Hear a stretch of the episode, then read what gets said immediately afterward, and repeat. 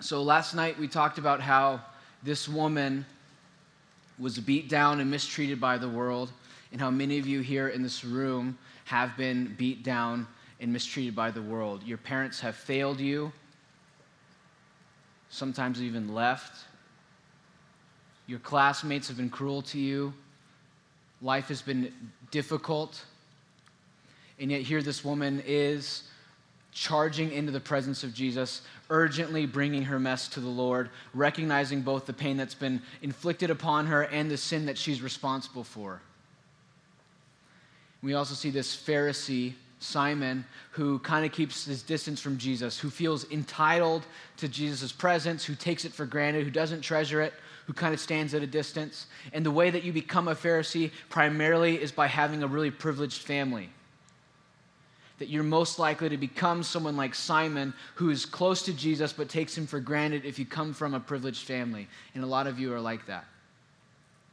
And so last night, the big idea I wanted you to wrestle with, or the question I wanted you to answer is Will you be like the woman who's authentic, who recognizes her pain, doesn't hide it, doesn't can it, doesn't pretend it doesn't exist, recognizes her sin, doesn't cover it up, doesn't pretend it doesn't exist, and she comes to Jesus urgently with her mess? Or will you be like the Pharisee who maintains the pretense, who continues to pretend, who goes on faking? That you are in need of forgiveness, and Jesus Christ took on flesh, lived a sinless life, and died a substitutionary death so that you could be forgiven, and that you must get right with God now, urgently. Now, when we start talking about authenticity, so often I think I hear people talk about authenticity in terms of just doing whatever you feel like whenever you feel like doing it. That's not the authenticity I'm talking about. What I'm talking about is honestly acting like who you are, honestly coming to God with who you are and where you've been and what you're dealing with. And when I learned that I was going to be speaking at Fuse, I began to pray through my high school experience, thinking about who were my friends who were really authentic. Who were my friends when I high school time who really embodied what it meant to be honest, to be unashamed, and to just kind of live an uninhibited life? Whereas everybody else is playing all these games of he said, she said, and who's doing what, and where people rank. Um, and the person that God kept bringing to mind and I was praying was my buddy Ethan, who I remember the very first day I met him was going around greeting and making friends from every different friend group, not saying, not worried about what are they thinking about me, rather he was worried about are they going to have friends. He was not driven by obsessive compulsive thinking about what are all these people thinking about me, managing their thoughts of him. Rather, he had this free and uninhibited spirit where he was more concerned about how other people were doing than about how other people were viewing him. And Ethan's friendship of me, his pursuit of me, his welcoming of me dramatically changed my high school experience and even my faith experience because Ethan loved Jesus. And when I reflect on what made Ethan who he was and what really enabled him to freely love people and not need to manage other people's expectations of him, was the fact that he recognized and knew that he was loved by God. See, we're looking at this woman in this story, the woman from the city. And she has spent years now getting used to the fact that these religious Pharisees judged her. She knows what these people thought about her. She's aware of the fact that she's unwelcome in their circles. She knows what she's been up to. But what I'm shocked at in this story is how she, with this great sense of freedom, knows what these Pharisees think about her, and yet she still, with urgency, marches into the Pharisee's house and does what she needs to do. She gets close to Jesus. Have you ever been in that type of situation where you're walking into some place or into some group of people where maybe you knew that you didn't quite fit in, or maybe you didn't know whether you did or you didn't fit in? And so you kind of walk in with like this hesitation of, what are they thinking? How am I going to rank? In what group am I going to fit in? And you look for that one person you might know so you don't have to be the awkward person in the room who's kind of, do I belong here? Do I not belong here? That's what this woman was up against. She's walking into a place knowing full well they have all judged her and have been judging her for a long time. Yet she has this courage and this capacity to ignore their nonsense to not be fazed by their evil judgment, to not be fazed by their gossip, to not be fazed by the fact that they are evil and are looking down on her, but yet she's still confident because Jesus is there. The presence of Jesus in that house made her feel safe enough to go into that house. The fact that God's reputation in the person of Jesus had gotten out, that people were recognizing that this is a man who shields people from judgment. This is a man who sees people as they are. This is a man who doesn't misinterpret but rightly interprets. This is a man who sees me in the context of my story, not just in the context of where I'm at right now. That she hears about this person, Jesus, and she goes, If that guy's in the room, I can be safe in that room. If that guy's going to be there, I can march in front of those Pharisees and be who God is calling me to be. I can be authentic. I can cry. I can give Jesus my offering of treasure. I can humble myself. I don't have to maintain my put together image. Rather, I can walk right in, come undone, and trust the fact that because I'm close to Jesus, these Pharisees can't touch me. This is the heart of this question right here in Luke 7, verse 44. Turning to the woman, he looks at her, he makes eye contact with her, and he asks Simon, Do you see this woman? This is the, this is the essence of judgment. The Pharisee thinks he understands her, he thinks he has her labeled, he thinks he has her pegged, he thinks he knows what her deal is. But Jesus sees the woman the way Simon the Pharisee doesn't see the woman. And because this woman senses the fact that Jesus understands her and he sees her, she's able, with great resolve, to put blinders up to these Pharisees and march forward, confident in the fact that Jesus is in the room. Have you ever been labeled? Have you ever been misunderstood?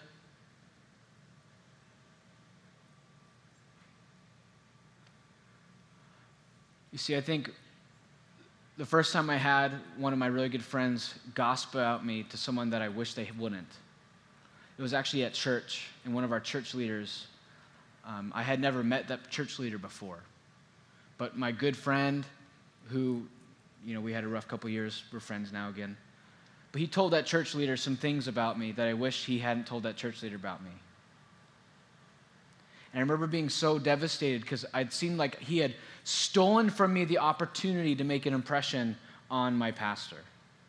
That his gossip made the impression that I didn't get to make. And I felt like I was in a hole, like I was in recovering.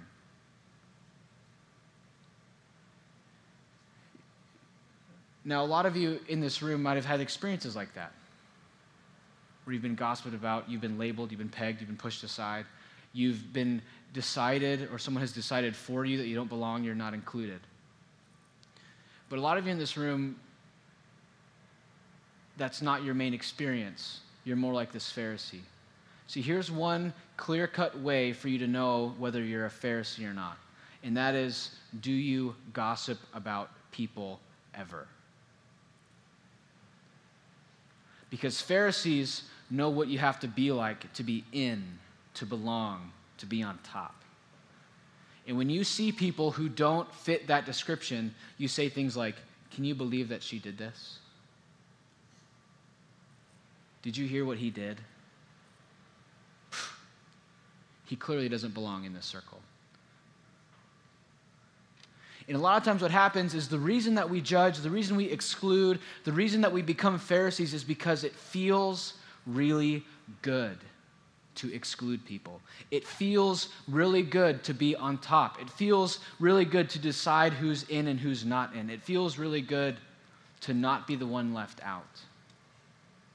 And so, what happens a lot of the times is some of you have been pretty good at playing the popularity game. You've kind of figured out how to walk, how to talk, how to dress and you do a pretty good job of managing what it looks like to be a popular person. You go to school, you have friends, you come to church, you have friends. You've done a fairly well job of crafting your image such that you know that nowhere you go are you going to be without kind of being seen as one of the people who's in.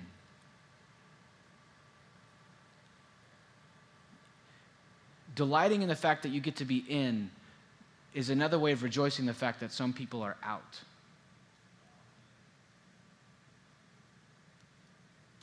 And some of you, similarly on the other side, you've kind of recognized, you know what? I'm not going to be one of the popular people. And so rather than making your identity and building your identity on fitting in, you kind of make and build your identity on standing out. I'm going to be different. I'm not going to be like them, those popular kids, those people who fit in well. I'm going to be different. And you have labels for yourself and you go, I'm like this, I'm like that, I'm not like these people. And we do this all the time. We try and differentiate ourselves that I'm different than those people, they're different than me because I'm special and I'm unique and I'm different. And what happens is either direction, you're either building your life on fitting in or you're building your life on standing out. You're building your life apart from Christ. These Pharisees built their lives on maintaining this perfect image. These Pharisees built their lives on the fact that they could judge and exclude certain people so they could feel special.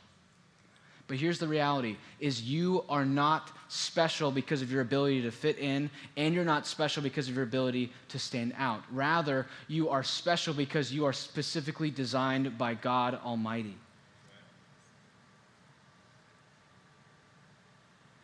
The reality that people are going to judge you is certain. I guarantee you, the rest of your life, the rest of your week, even probably the rest of your evening, people will be judging you and evaluating you, looking you up and down, and deciding whether you are in or out. That is just a brutal life reality. People will think they see you. People will be like Simon the Pharisee, and they'll look at you and decide where you belong. And so you're left with a choice. How do you react to the reality of judgment? How do you react to the reality that people may be gossiping about you? How do you react to the reality that people will misunderstand and misinterpret you and put you into some box that you don't belong in? What do you do? Because it's happening. A lot of you are aware that it's happening and it's killing you. A lot of you know for a fact that it's happened this weekend already and it's tearing you up inside. A lot of you are the ones doing it to other people in this room. So, what are you going to do about the fact that people are judging you? What are you going to do about the fact that people misinterpret you? Because you have three options.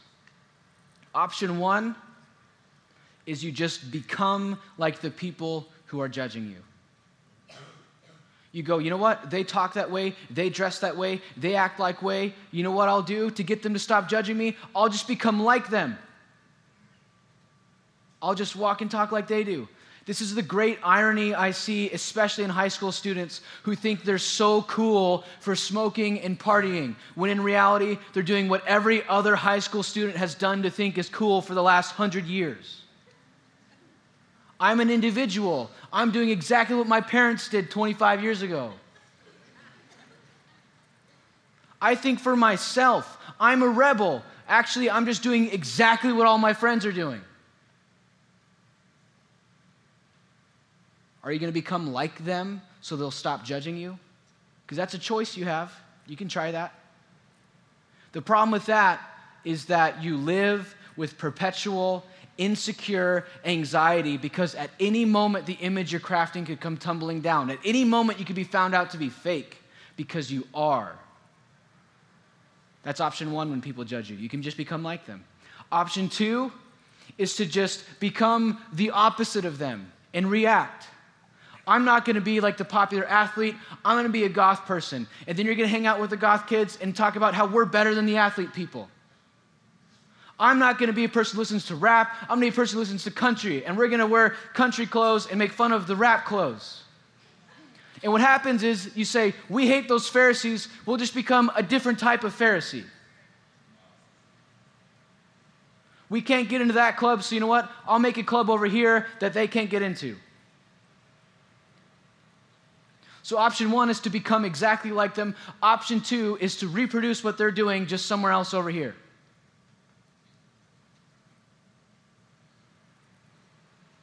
But there's a third option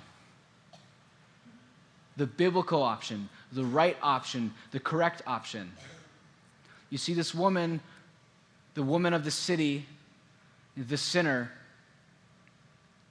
she wasn't accepted into the Pharisee club. She wasn't accepted into the religious good person group. And for a long time, she'd been walking around in the group called the people of the city. We judge the religious people over here because those religious people, they're just stuck in rules. Those religious people, they don't think for themselves. We're of the city. We know what the good life is like. Be like us. And she lived in that world for a while, being of the city, rejecting the religious people, rejecting God's plan, rejecting all those hypocrites, informing instead this club over here of people who are different. But instead, she sees Jesus. This is a third option. And she brings her mess to Christ that rather than forming a different judgment club, rather than being paralyzed by their judgment and just becoming like them, she instead follows a third way, and that's called the Lord Jesus Christ and being close to Him. She takes her treasured possession and she barges in, despising their judgment, ignoring their judgment, saying, So what? They can judge me if they want to. That is not how I make my decisions. They can look down on me all they want to. That's not who I am. They can think I'm unworthy all they want to. That's not who I am. I'm not building my life on other people's opinions of me. I'm building my life on the fact that the Lord Jesus Christ is gracious and forgiving. And so you have a choice. Will you continue to be ruled by other people's opinions of you? either by fitting in or by standing out? Or are you going to see the person of Jesus crucified and risen and present with us here in this room right now, recognizing that the closer the woman got to Jesus, the less she was damaged by the judgment of the Pharisees? Have you drawn near to Christ? Have you confessed to him the fact that you have been judged and misunderstood? Have you said, Christ is here and he is shielding me from these people's opinions of me? I invite the band to come on up. Because this is the reality that you have here. You have three options. You can either try and fit in with the popular people and be ruled by what they think of you, or you can form your alternative club of people who were different than those people, and that makes us better than those people, but really we're the same as them.